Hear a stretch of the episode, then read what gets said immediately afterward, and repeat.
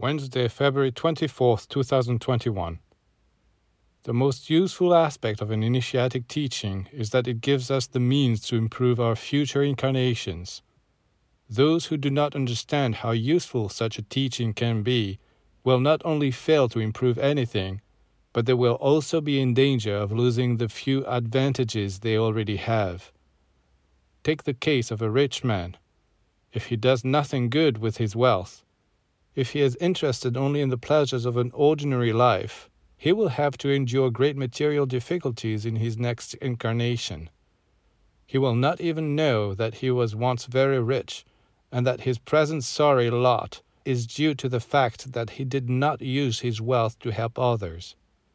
And this law does not only concern financial fortunes, it applies to all forms of wealth, intelligence, beauty, physical and psychic health, and so on. A great many people come into the world with terrible handicaps simply because they did not know about this essential truth of initiatic science that they themselves are the artisans of their own future.